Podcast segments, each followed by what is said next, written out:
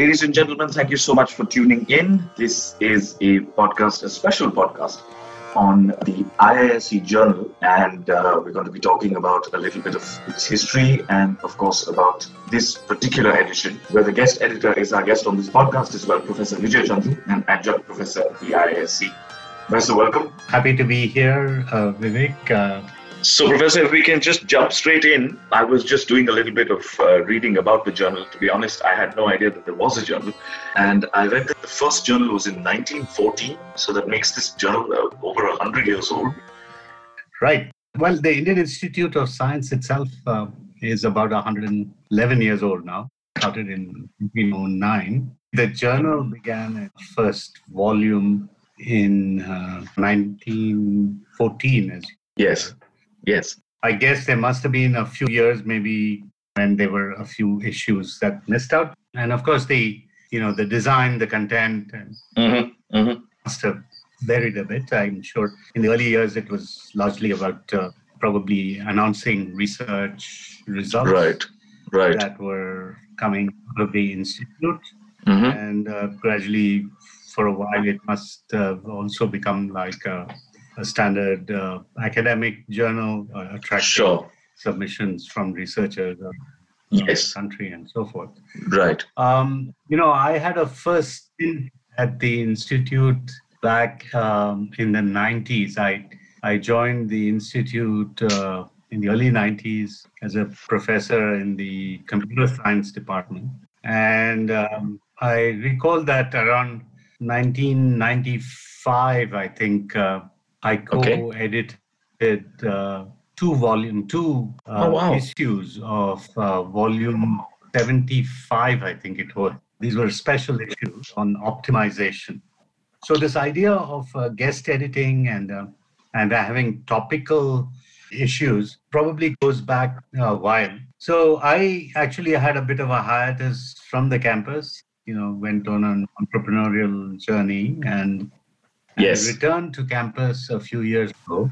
And uh, when I returned to campus, there was a, I'd come as an adjunct uh, faculty member and an emeritus uh, professor in the sense that I was over 65. So I kind of uh, had um, written up a note on the work I would like to do. And I came back to the institute and and I had mentioned that I would like to work uh, towards the topic of digital health. And right. uh, that's been sort of uh, a focus of uh, some of my work uh, at the institute. And so when um, there were a number of uh, initiatives taken up around this topic of digital health, it's turned out to be quite popular in yes. now a group of 30 faculty from around campus wow. were all involved in this initiative. And of course, you know, it's gone far beyond what I had uh, initially sort of conceived. And um, as a part of that, uh, of course, uh, there have been a number of activities. We've had symposia.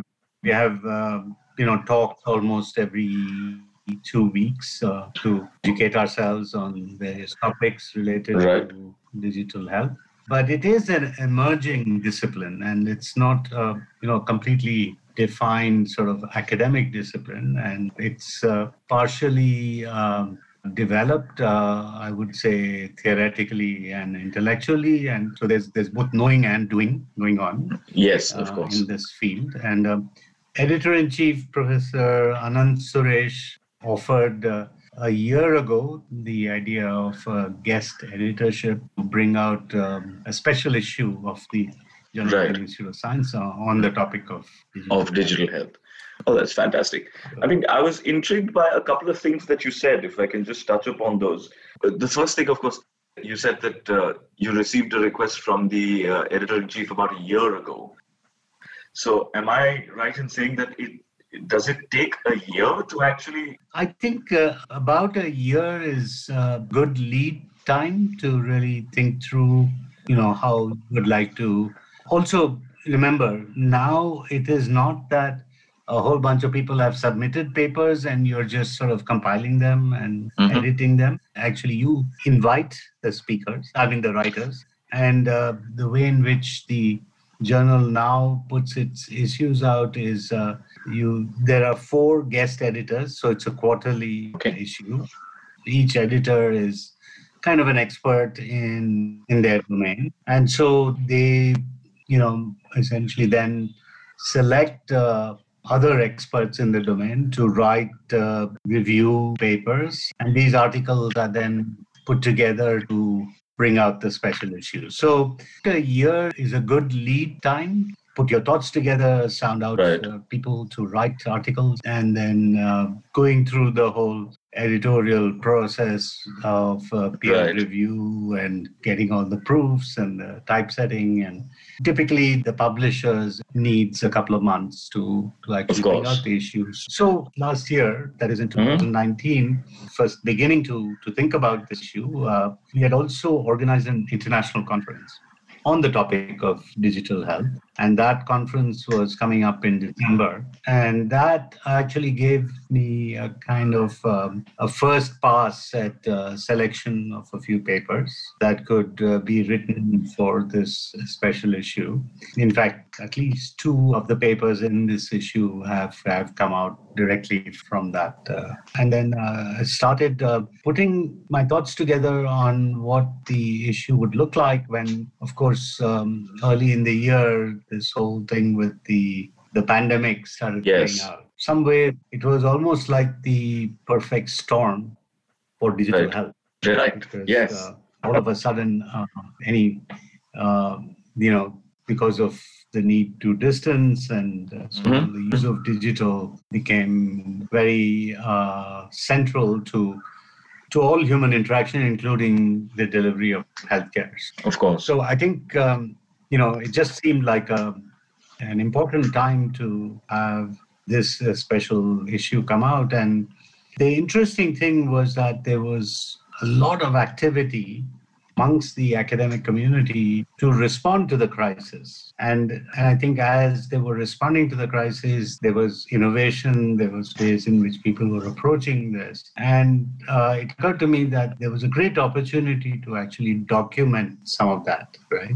And this one has well over 20 articles. And that's because, um, you know, they just seemed a lot of important work uh, related to the pandemic and the response to the pandemic, which all touched very centrally on the theme of digital health and uh, made sense to bring into the issue.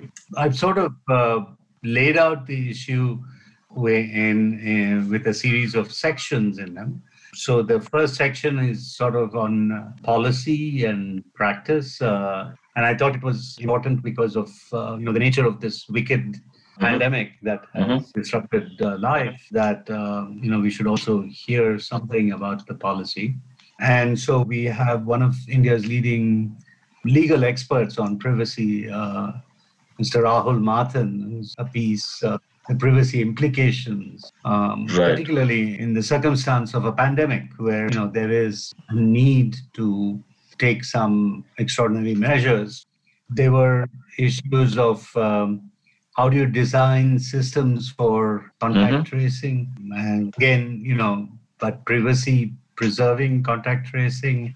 Is that possible? And isc actually was running probably one of the most exciting experiments with a platform called go corona go.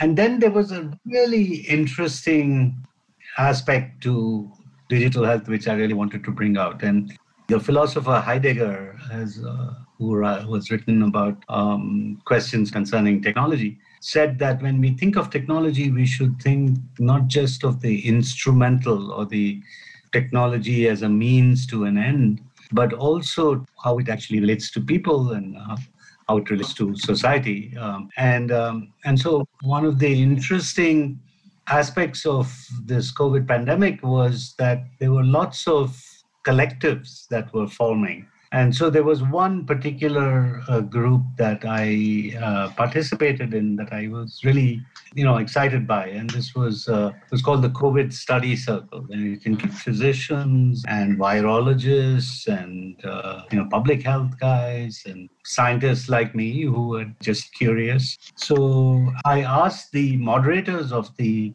study circle to document. Um, the study circle as an experiment in digital health because you know they had to use digital uh, because of we course. couldn't meet as a collective. And uh, so it was all done on Zoom. They used a Slack channel to, to share uh, papers, to keep abreast of uh, Twitter.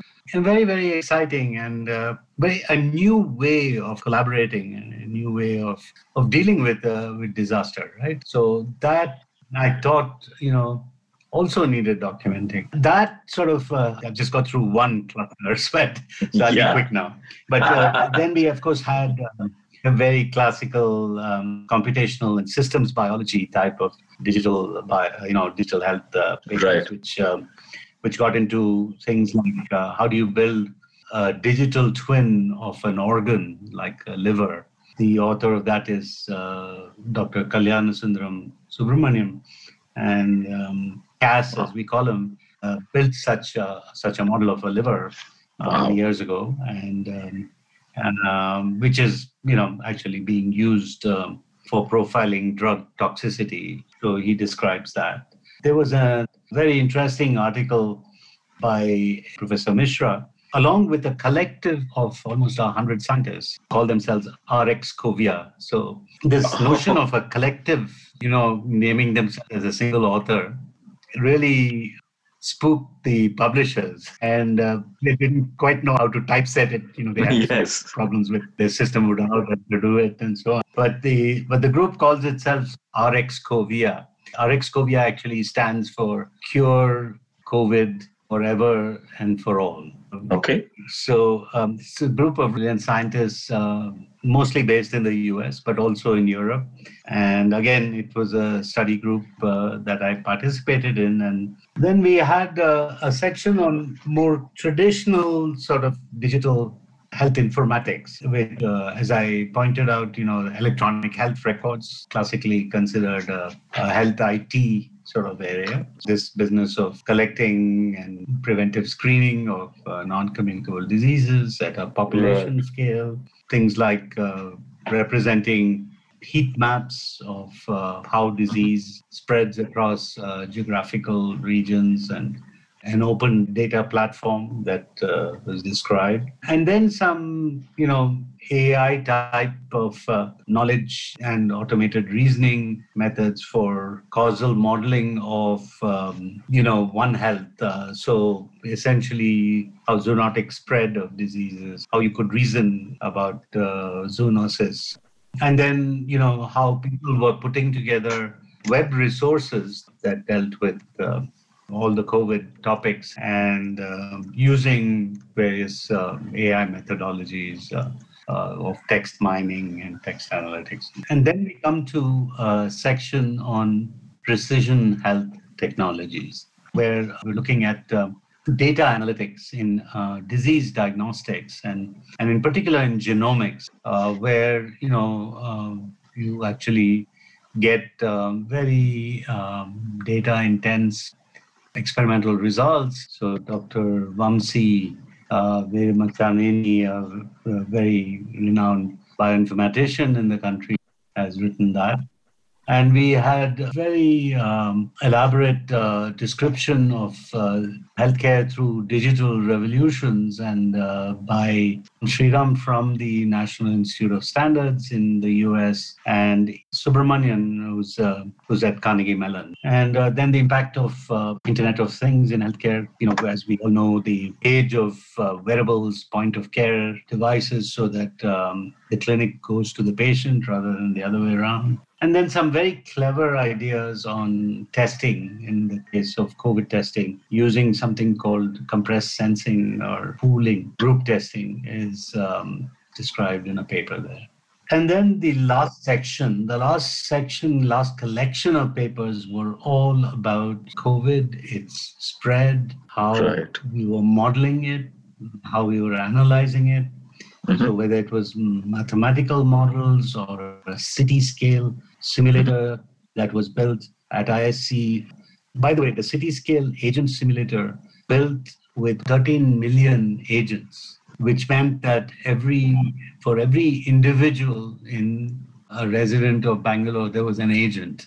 And this was one of the great triumphs of data scientists uh, at right. ISC. And then there were also very interesting you know, approaches using small world communities. There was a group of faculty talked to before. I think Aditya. Yes. They did a lot of interesting work uh, with the with the city authorities to mm-hmm. containment areas, and so that's described here. And then uh, we had some review papers from uh, Stanford, which had looked at how data reporting across India was done and how robust was that. And then finally, I think um, to sort of top off the, the section, we have a paper by by probably the world's leading group of epidemiologists, computational epidemiologists at the University of Virginia, led by uh, Professor Madhav Marathe, and uh, there are several IISc alumni who are also in that group. And uh, they, they've written a very nice paper on modeling, um, data driven modeling for different stages of pandemic response.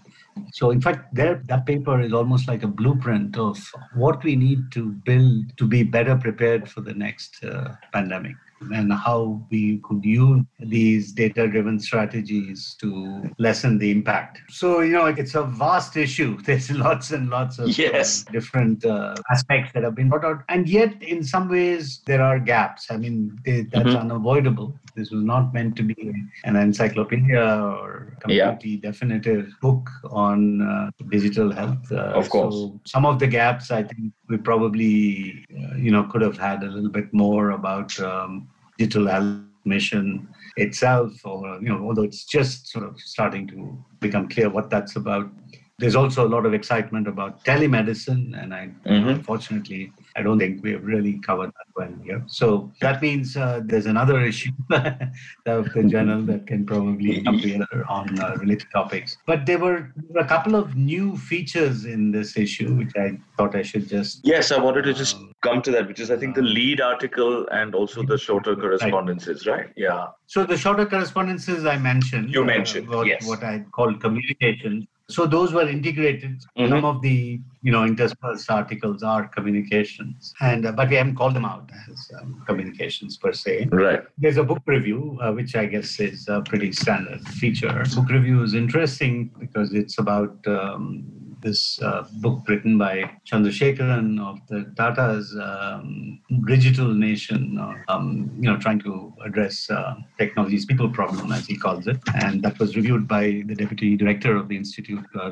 Professor Rudra Pratap. So the idea of a lead article was discussed um, about halfway through while this issue was coming together. And, um, you know, uh, we thought that uh, this particular issue could actually be the first one with the lead article. And so a couple of um, professional journalists and writers have written a cover article, and I, I love the title, which uh, says yes. Health is the motive and digital the instrument, right? In a way that uh, the title, you know, explains a lot. Uh, yeah, it sort of brings it all together, no? Brings it together. So what we're all striving for in this mission of digital health is to is to provide health, better health care, and for people everywhere. And uh, digital is sort of the technology or the instrument that we use. Um, and yet, as I pointed out earlier, uh, technology is not just instrumental, it's also anthropological. So that comes out. For me, it was, um, it was an extraordinary journey to put mm-hmm. this together and I hope the readers enjoy it. And I think I've learned a lot from with the contributors, uh, the papers, and um, you know just assembling the project together. Right? Let me ask you an uh, what might be an unfair question to sort of uh, maybe end this. Do you have a favorite article? you can well, decline to answer uh, in the interest of propriety. I, yeah, yeah, I should probably decline but I, you know, I will say that probably an extraordinary article is the article by the ISC group on the city scale modeling because um, the kind of effort that went into building those models, you know, they were used both for the city of Bengaluru and Mumbai. So I shouldn't have said it is by IISc alone. There's also a group of authors, uh, co-authors who are from the Tata Institute of Fundamental Research in Mumbai, uh, who are also involved in this paper. You know, and these folks have continued to collaborate, and um, and we should be seeing sort of more articles and uh, results right. coming from the collaboration. I just think it's shown that even in a short period of time, you could create population scale models um, using the computer and the digital. And, uh, you know, maybe in the years to come, um, these types of models will will actually be used on a regular basis to monitor uh, challenges that we're going to see. I mean, all of us are now so, you know, affected by COVID that we've stopped thinking about dengue or chikungunya or, you know, encephalitis, you know, yeah, many of yeah. the other challenges that are mm-hmm. still around. And once you have uh, this type of infrastructure that has been created, it can have a very, you know, important impact. And I think this is the start for me uh, to see the emergence of what you might call disaster management or disaster right. science as an interdisciplinary focus, which you know is interesting. It's uh, disaster studies have uh, not really been very effectively put together uh, in the West. It's actually uh, countries like China and Japan. Japan really is a forerunner in all of that because you know they've had such challenges with you know with weather and uh, earthquakes and their resilience and their able the ability to bounce back something that um, makes us really wonder wow what what uh, you know makes that possible. And of course some of it is anthropological their their uh, national character and so on.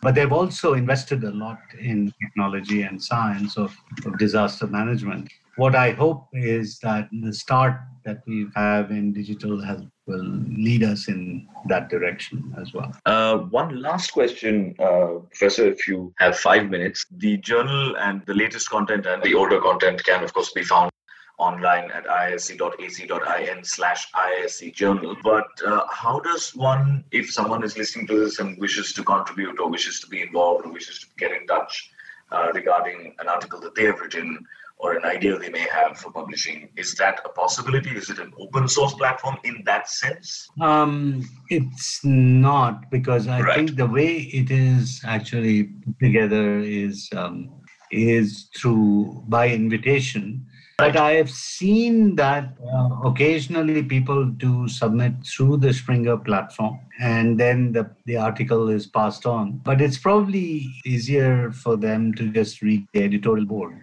see if the, their article, you know, fits in dovetails with themes. Otherwise, it would be kind of uh, a shot in the dark, right? So. I mean, I'd love to talk to you about the editing process itself, but I think that's a whole different conversation. Uh, you know. Right. Yeah.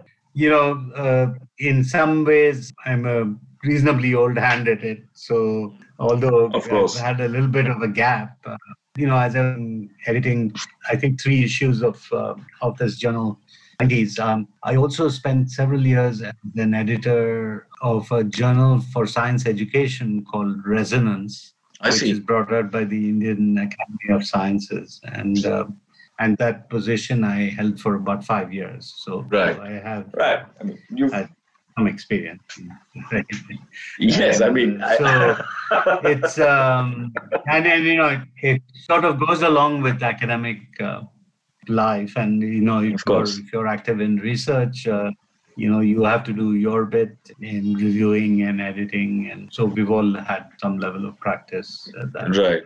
Yeah i actually i'm very curious about this. So if you just indulge me another three minutes. I mean obviously not all academics are good writers right? How does a person a researcher or a scientist fill that gap in their own life cycle as a as an academician? So what uh, you know, it's partly, I think, the responsibility of of a, the academic advisors when your early stages of becoming a professional scientist, maybe mm-hmm. you're doing mm-hmm. your PhD, you know, as good teachers will actually help you with communication as well Friends communication and um, you know some people have obviously language difficulties because they've learned their technical skills well, but they haven't mm. actually had yeah, kind of, of educational course. background where they also stay in English, uh, command of the language, and so on is, mm-hmm. is a challenge. Mm-hmm. And their style of writing yes.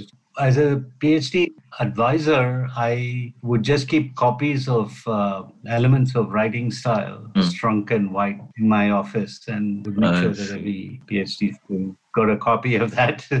Right. and, uh, then, you know, they would of course they would of course uh, learn a, a, bit from the fact that when they wrote something, I would mark it up. And, yes, there's a feedback process, and or we. It is an apprenticeship, right? Uh, right. You know, I would say that it's almost the responsibility of, uh, of, of, the, the advisor. to right. in that. Obviously it doesn't always work because we know of course.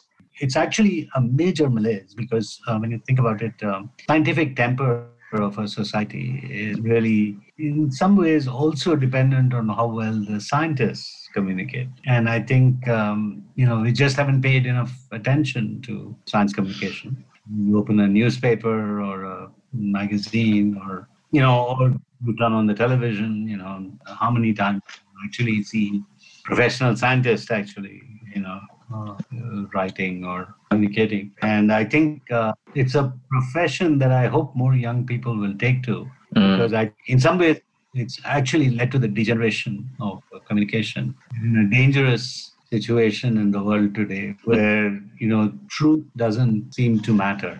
And i think the only the only way to fix that is to have scientific temper. Yes. Um, that is um, you know pervasive. And and that can only happen if there's an effort to bring about that scientific temper. Not yeah. that it has to be done only by scientists but i think it helps to see how science will sort out things that are true or yes. false and there's there's a certain way of uh, addressing hypotheses and testing and so on, which can become a way of thinking, which I think be better served if uh, if scientists became better communicators. Well, anyway, on that note, thank you so much, uh, Professor. Uh, for being with us. And for those of you who are listening and are interested in reading this issue as well as past issues of the journal, uh, the URL is iisc.ac.in slash iisc journal. Thank you so much for listening. Have a wonderful day.